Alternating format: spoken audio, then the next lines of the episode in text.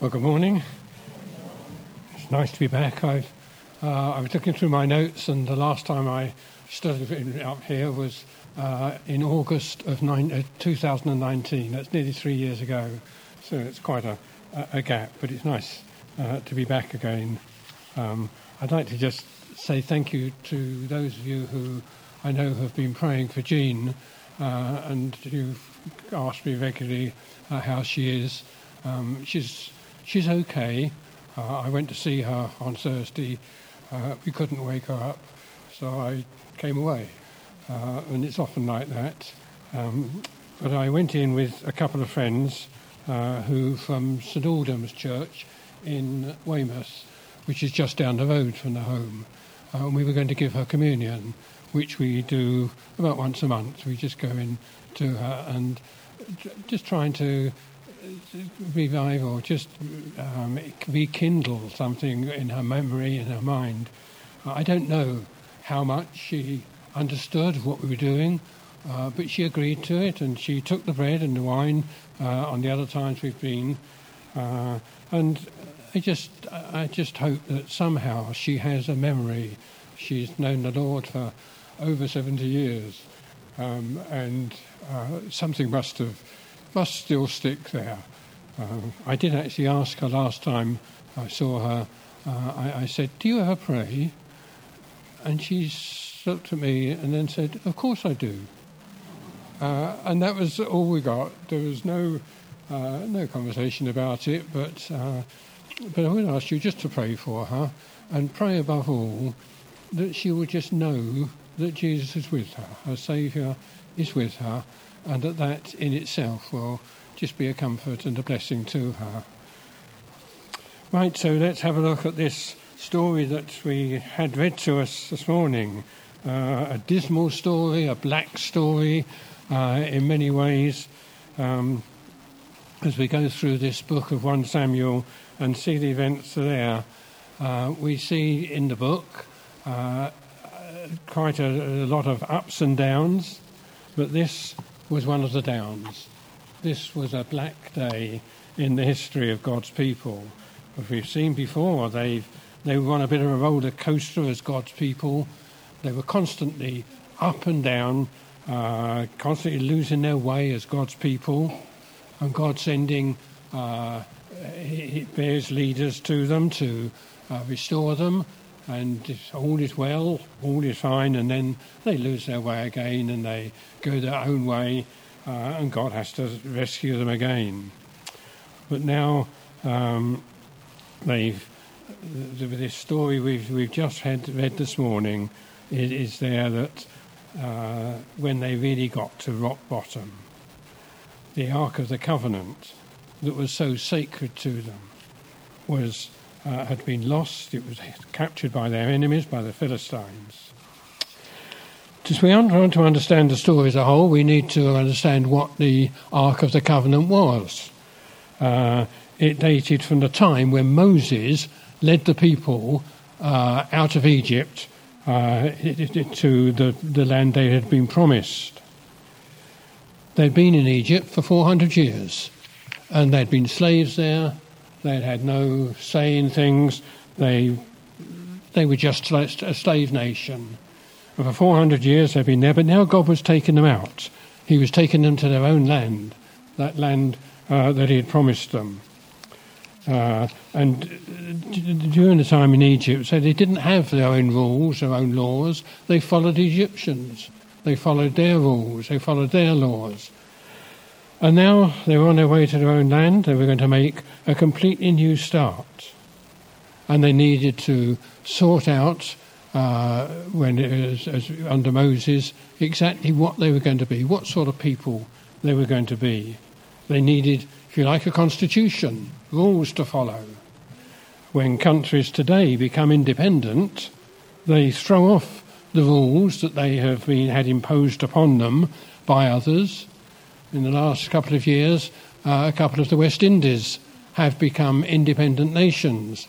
They've ceased to have the Queen as head of state, and they've developed all sorts of their, their own ideas how they're going to rule themselves, how they're going to govern, what their laws are going to be. And Israel was on the way to its promised land, its own land, and it needed to know, to establish uh, what was going to be the basis of, of their, their time there. And God, God, God Himself gave them the, if you like, the constitution, how they were to live, how they were to be, what sort of people. He set the philosophy that was to underpin their rules. As a basis of that, he gave them the Ten Commandments. There was a lot more to the law that he gave them, but there were the Ten Commandments, which were the, uh, the main things. They were written on stone tablets, and they were the rules by which the people were to live. Moses explained what sort of people they were to be. God made a covenant with them that as long as they remained faithful to him, he would be faithful to them. God himself was to be central to all that they did. They were at this time wandering out in the desert in tents. Uh, God gave them instructions that a special tent meeting was to be made. He gave detailed instructions as to how it should be made. Nothing was left for them to decide. They simply had to do as God instructed them. And we can read in Exodus and Leviticus all the things that God told them to do. And the first thing he told them to do was make a wooden chest. Uh, this Ark of the Covenant, this chest that you got a picture of it there, uh, a metre and a half long, nearly a metre wide, a metre high, and it had uh, it was uh, it had a lid on top of it. The whole thing was completely covered in gold. There was to be a gold ring at each corner through which two poles could be passed. So when the priests carried it, four of them could carry it by the poles in each corner. Now, into this box was placed the stone tablets that had the Ten Commandments engraved on them. It was to remind them of God's law, to remind them that this was what God had said, how they should behave, what they should do. There were two other things in the chest. One was an urn containing some of the manna that they sustained them in their time in the desert. You remember the manna fell down from heaven and they went out and gathered it each day uh, from the grass, around, not the grass, the sand around them. Uh, and that, that was, it was God provided it every day, right through the time they were in the desert. It was there. And to remind them of God's provision for them, that God cared for them, was this urn of manna in the ark. Also in the ark was Aaron's rod that had budded. Do you remember when Aaron went to Pharaoh, or Moses and Aaron went to Pharaoh in the first place to tell him to let the people go? Aaron's rod, he threw it on the ground and it budded. And he picked it up and it was back. Um, and, and that rod, which to the Israelites was a symbol of the power of God, his power over his enemies, that also was in the ark. And so it was a reminder. It was called the Ark of the Covenant because it was a reminder, a permanent reminder of the promise or the covenant that God made with Moses and the people. That if they worshipped him by keeping his commandments, he would be their God and would care for them, as symbolized by the rod, which his power, and the manna, his provision. The ark was to be housed in its own room in the tabernacle, not accessible to everybody, but only accessible to the high priest. But it was there. It was not to be seen by the people, but they knew it was there as a, a reminder to them. It was set apart, it was sacred. God was with his people, but he was holy, separated from them. So, this Ark of the Covenant was to be to them a symbol or a reminder that if they would serve God by keeping his laws, he would be with them. So then we go forward 200 years to when our reading was set. The Ark of the Covenant was housed in a tabernacle, a play in the tabernacle at a place called Shiloh. During those 200 years, judges had come, judges had gone. They'd been overrun by one country and after another, and then every now and then God raised up a leader who, led by God, was able to defeat the enemy of that day. Now we've come to the point where there's a glimmer of light, because we've been hearing in the last few weeks of the birth of Samuel. Uh, and Samuel's just about on the scene. And he's going to lead them, and he's going to restore things to them. But before that happens, there's this one incident which we need to look at. The Israelites decide that they cannot defeat the Philistines who are attacking them. They decide that unless they have extra help, they can't do it. So they decide to go into battle with the Ark of the Covenant. That Ark, which is to stay in the tabernacle, which was meant to be there, they're going to bring it to battle, and it's going to go into battle with it. And you can see they're, they're thinking, oh, if we've got this, we'll have God with us. It didn't work like that. The box, that chest, contained the covenant where God promises to help if they will be faithful to Him. And they turn it into a lucky mascot. And they decide we'll go into battle with this as our mascot. Of course, they didn't need any mascot, they didn't need a lucky charm. The box itself was a reminder of what they needed to do faithfully meet their side of the covenant, and God would be with them. The manna and Aaron's rod that budded were two powerful reminders of the power and provision of God. They had 200 years of God intervening on their behalf. Deborah, Gideon, Jephthah, the, the great judges, Samson, they had all been sent by God in the past. They've been delivered but they were, that is gone now. They've forgotten that. And they decide to do things their own way. And surprise, surprise, it all goes pear shaped. They were utterly defeated. Utterly defeated. And the Ark of the Covenant, that was so sacred to them, was captured by the Philistines. Large numbers of them died. And I was interested in the figures there. We read that 4,000 of them died in the initial battles, and then in this final battle, 30,000 Israelites perished. 30,000 died. I'm looking up uh, the estimates of Ukrainian casualties in the war with Russia so far are between three, possibly 4,000. 30,000 Israelites died in this battle. They were completely beaten, completely down. The Ark of the Covenant, as I say, which they put their faith, it was captured. And all because they just failed to trust in God Himself. So the question has to be asked in our lives what are we trusting in? We don't have Philistines to fight. We don't uh, have the battles that they had, but we need to have trust in God. We're constantly in need of His help. What do we put our trust in? There are many things that we can put our faith in. We're called to serve God alone and to trust Him to bless us. The Catholics have a doctrine of the means of grace. We are called to serve uh, sorry, that, that is the things that we can do to earn the grace of God.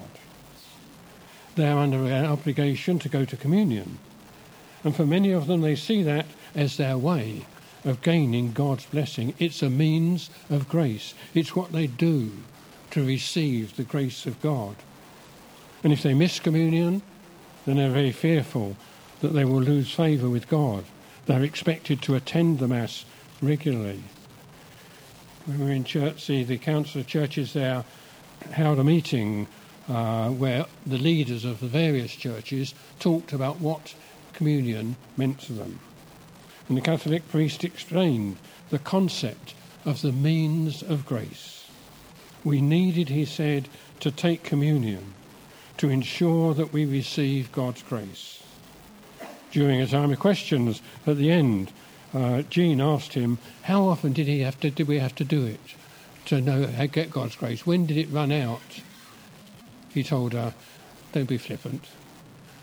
But that was a question, and it's a question we ask. The fact is, there's only one means of grace, and that's faith. It is our trust that brings God's faithfulness. All God is looking for in us is faith and faithfulness. Now, communion is important in the life of the church and in the life of individuals. The symbolism of remembering the sacrificial death of the Lord until he comes is very powerful. It should move us to love and worship as few other things can do. And personally, I would like to see us uh, having communion a little more than we do. We need to recognize the value of giving more than a few minutes once a month to remembering our Lord in his death. But in itself, it is just a ritual ceremony. Its strength is in the devotion and adoration it evokes in those who truly believe. We don't ascribe to the Mass as a means of grace. Grace is given to us by the grace of God through faith. There were a lot of churches in this country that were in danger of elevating this, the, their Sunday morning service, the breaking of bread service, to a similar status. Many churches of this sort. It became a must have. Those of you who were members of Ackland Road 30, 20 years ago will know what I'm talking about. Many churches descended into being centred on the breaking of bread rather than on Christ. What should have been a simple remembrance of Christ became a ritual observance that had to be followed at any price. Ackland Road came through that and was able to move on, but many churches didn't, and they sadly, have just passed and, and they no longer exist. What about us? Do you have a quiet time? Do you come have a quiet time each morning, probably? A regular time of being quiet before God, reading His Word, and committing the day to Him in prayer? For many, it's a very precious start to the day. It's very meaningful. But as with all devotional things, we need to assure, assure that we do not eh, attach things to it that it doesn't have. It's not a way we guarantee God's presence. Christians can too easily make the quiet time a means of grace. If anything goes wrong in a day, I didn't have my quiet time. Must be. And they get all sorts of. The quiet time itself becomes the thing they're trusting in. Trusting in a ritual rather than just trusting Christ. The quiet time can be and should be a blessing to us, not just because we do it, but by it we're brought closer to God and know His ways. We can easily ascribe to things qualities they do not have. So many people revere relics and icons. The Turin shroud, shroud is a prime example. A cloth that's supposed to have been the one that was used to shroud the body of Christ when he was crucified. For some, it's a holy relic to be revered and worshipped. It's idolatry. But of course, we don't have such things in our church. We don't even have a cross. But we can still elevate things to a status they do not have. What's this? We call it the Holy Bible. But it's no more holy than any other book. When I when we were in Chertsey, a bit before we were in Chertsey, where we uh, in, in Surrey, the pastor of the church where we spent our early years, where we were married, he decided he was going to have a clear out at the church. So one afternoon, he drove his wife to the women's meeting, and while the women were meeting there, he went in the back of the church and he got together all the Bibles. The Bibles that started with Exodus and finished halfway through Revelation and had various bits missing in between. And he made a great pile of them. He put them outside into the yard, and together with a whole load of other things of hymn books that were uh, almost useless anyway, he burnt them all. He made a great bonfire of them all. When the ladies came out of the meeting, they were horrified. He's burning the Bible. The Holy Bible. It was being desecrated. But the printed Bible has no magical properties. The Bible is the Word of God. It contains all that we need to know about God and about ourselves. But it has no special properties.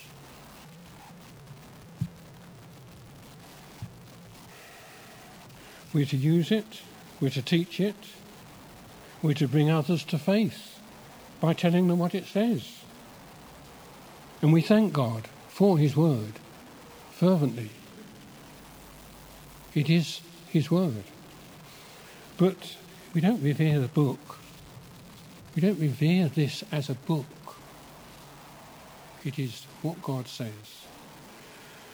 Historically, in this country, we uh, have a, a, a, system that does, does that with the Bible.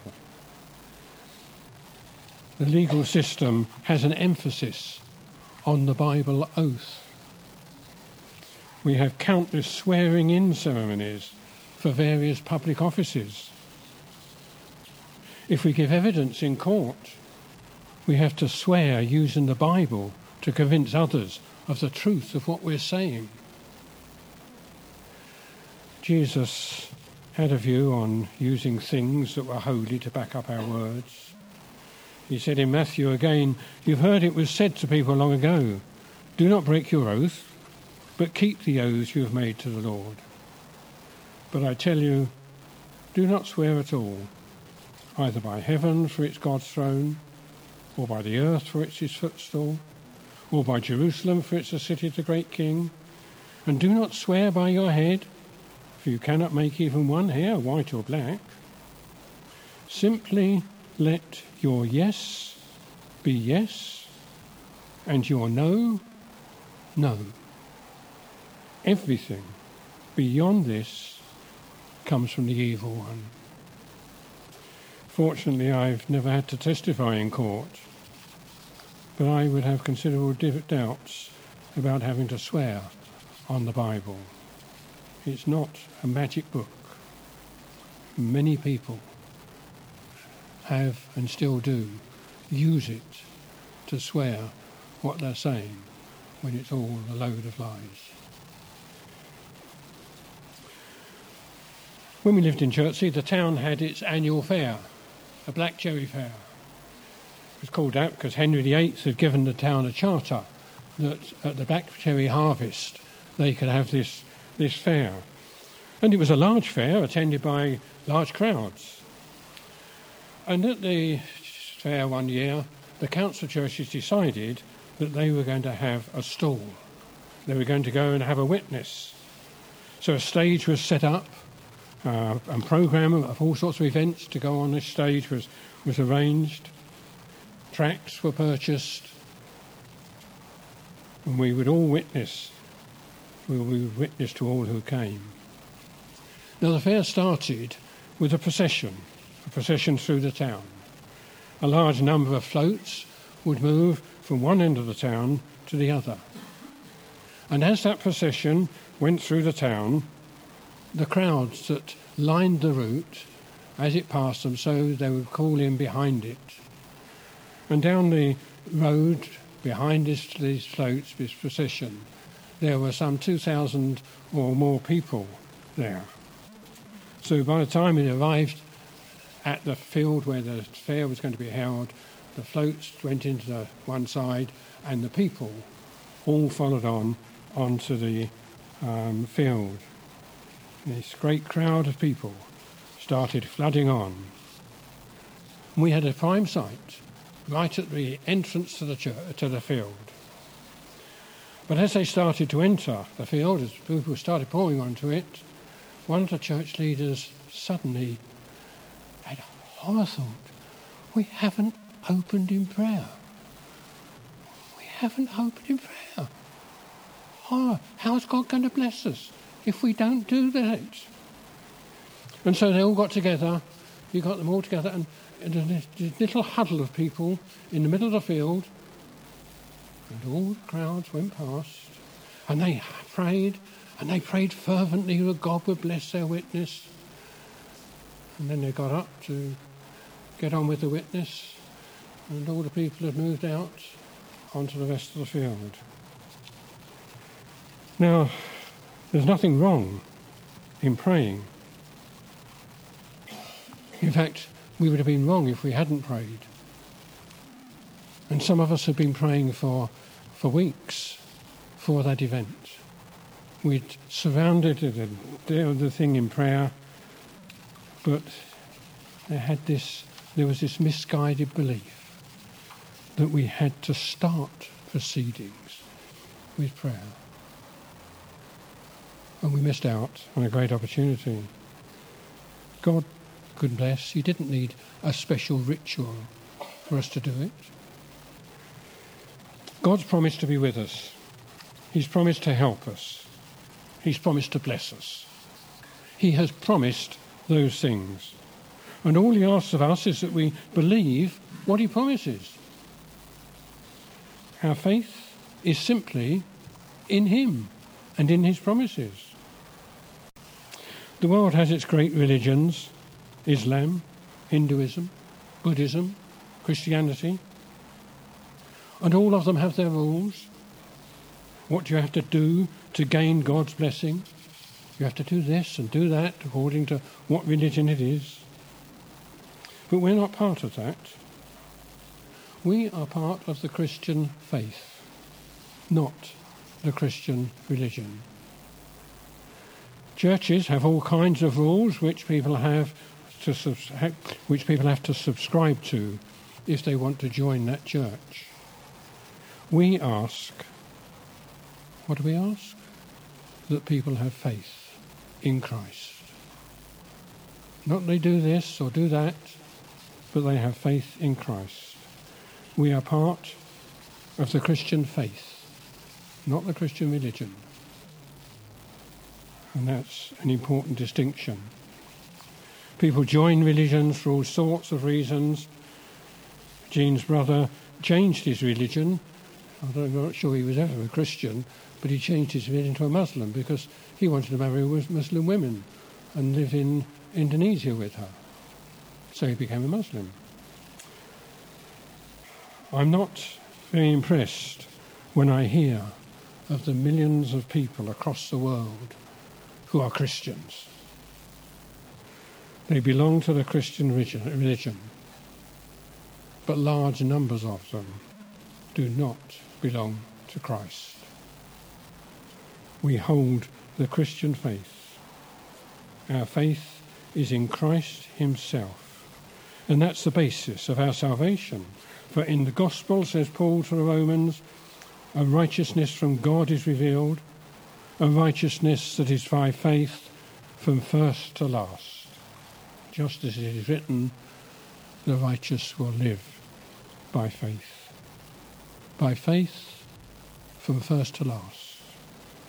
Faith not in this or that, but faith in Christ, Christ Himself, what He says those Old Testament people we've been thinking of had ample evidence that God would, bless them. He'd done it time and time again. Time and time again, he'd saved them from this nation and that. And they didn't have to find ways of persuading him that they needed help. They needed what they wanted him to do. And we, we don't need other things to prompt God to bless us. We have His word, His promise. As we walk with God day by day, we see Him at work in our lives.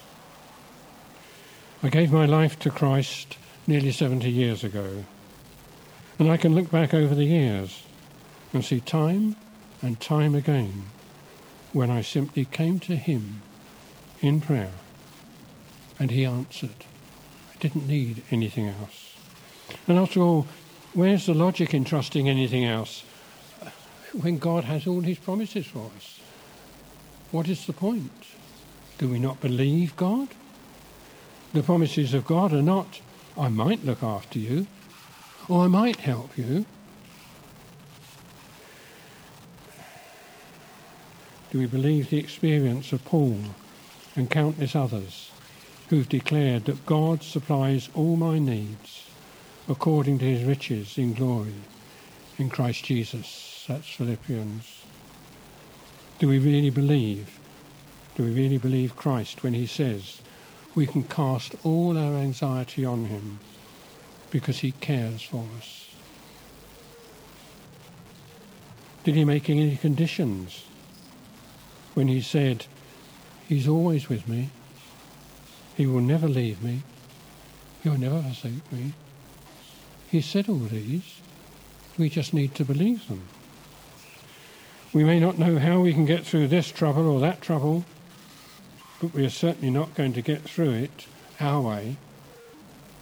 God will, will take us through. God will answer prayer. He'll do it in His way but we can put our faith in his promises. A few weeks ago, we looked at the story of Naaman. Remember, he is the Syrian general who had uh, leprosy. And he came to Elisha, and Elisha said to him, Just go and bathe in the Jordan, you'll be healed.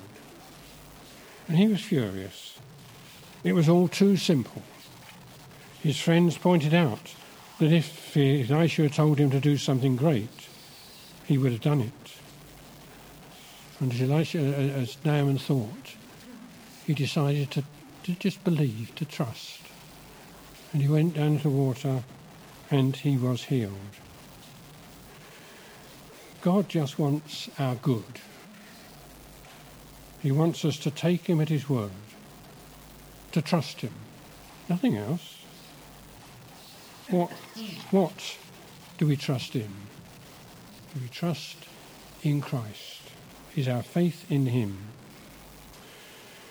I'm not, I don't know many of the modern songs we have, but uh, as I thought of uh, this, uh, the verses that came to my mind and kept coming through my mind was John Greenleaf Whittier's hymn of 1872 Dear Lord and Father of mankind, forgive our foolish ways. And when you look at how many people need to say that, how many people just they just don't they don't trust. They can't trust. Dear Lord and Father of mankind, forgive our foolish ways, reclothe us in our rightful mind. In purer lives thy service find. And then in simple trust, like theirs who heard beside the Syrian sea the gracious calling of the Lord let us, like them, without a word, rise up and follow thee in simple trust. God doesn't ask for all sorts of wonderful things on our, our behalf. He asks for our faith, our trust. And when we trust in Him, then we know His blessing upon us.